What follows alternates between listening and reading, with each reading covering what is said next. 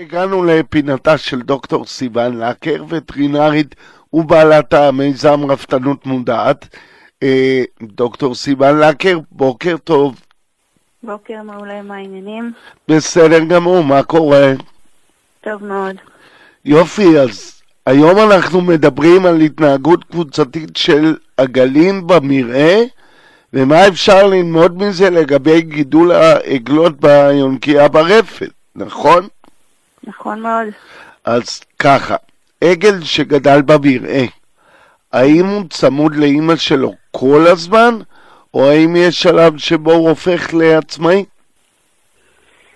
אמ, בהתחלה הם באמת כל הזמן ביחד. עכשיו, מה זה ההתחלה? זה בערך השבועיים הראשונים של החיים שלו.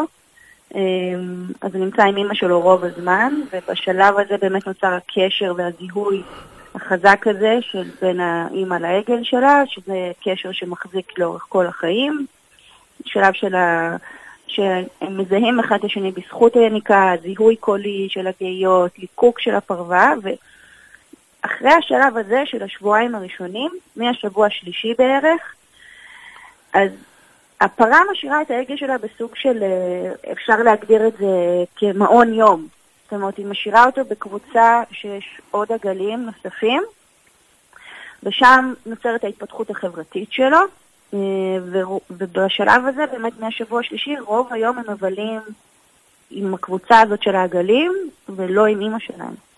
רגע, אה, בואי תסבירי לנו קצת יותר על המעון יום הזה. את יכולה? כן.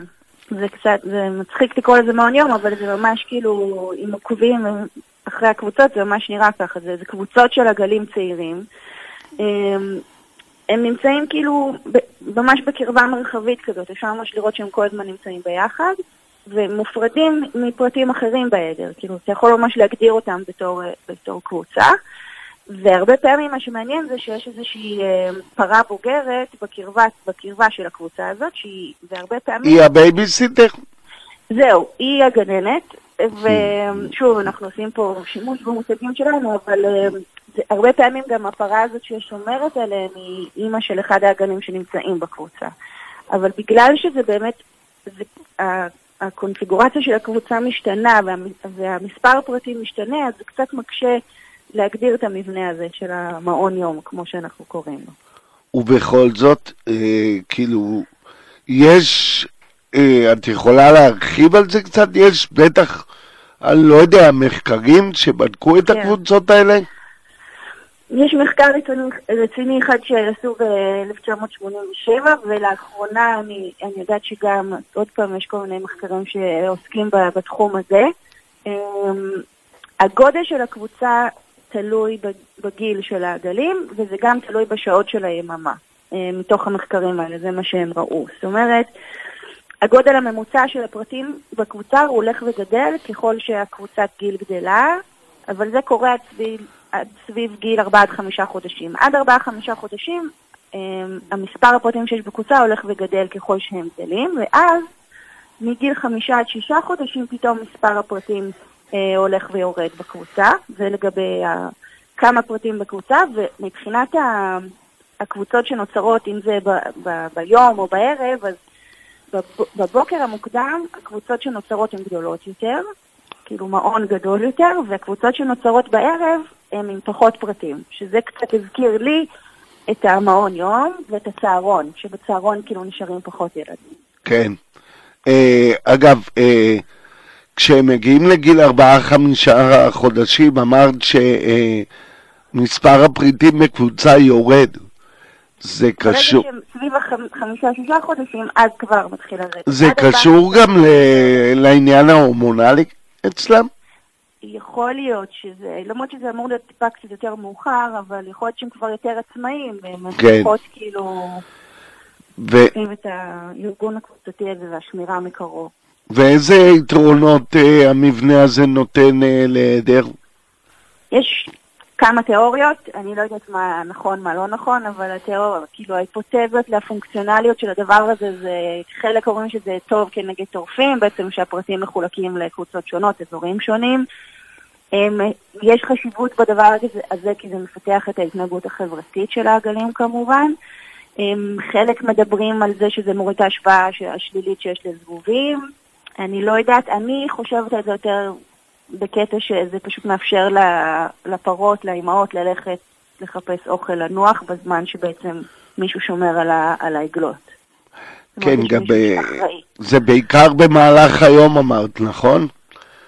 אה, אז יש קבוצות גדולות יותר, כן. כן, אז זה, זה מוריד קצת את עניין הטורפים, לפחות במהלך היום. נכון, נכון. אה, מה אנחנו יכולים ללמוד זה, אה, מכל זה לגבי הצורה שבה אנחנו, הרפתנים, מגדלים עגלות ברפת? אני חושבת שהדבר הראשון שהוא הכי משמעותי זה שזה מגבה את החשיבות של הגידול הקבוצתי אה, בגיל מוקדם, כי הרבה משקים עדיין מגדלים את העגלות עד גיל חודשיים בעצם בגידול פרטני. כן, במלונות. נכון, במלונות, וזה בעצם את החשיבות שיש מבחינת ההתפתחות החברתית על, על העניין הזה שהם באמת גדלים ב, בקבוצות, זאת אומרת, הם לא צמודים לאמא שלהם כל הזמן, הם, הם בתוך הקבוצה, אמ, ויש מחקרים שבאמת מראים שלהיכרות המוקדמת הזאת בין העגלים, יש לזה השפעה משמעותית על, על היצירת קשר החברתי כשהן פרות בוגרות. זאת אומרת, הקשרים החברתיים שנוצרים בשלב המוקדם, הם נשארים להמשך החיים, וגלות שהיו ביחד בקבוצה ממשיכות לחפש את הקרבה אחת של השנייה בהמשך החיים שלהם. בגלל זה, כשאנחנו ממליצים לשלב כאילו פרה צריכה לעבור קבוצה, אז אנחנו ממליצים לשלב אותה, שהיא תעבור קבוצה ביחד עם פרה כאילו הייתה קרובה אליה. נכון, לא להעביר אותה לבד, אני זוכר. כן. כן, כן. אז, אז הכל מתחיל מהעניין הזה, שהן באמת שומרות על, על, על החברויות האלה. אמ, וזה חשוב מבחינת היצירה של ה... מבחינת הרווחה שלהם וההתנהגות כן. החברתית שלהם בהמשך החיים, השתלבות בקבוצה חדשה, זה הכל דברים שאנחנו יכולים ללמוד מההתנהגות הזאת של המעון יום. כן, אגב זה מעניין אה, לחקור עם אה, עגלים ש... או עגלות שגדלים בקבוצה, אה, יהיו יותר רגועים בכניסה למכון. זה נחקר, זה, בדקו את הדברים האלה. ו...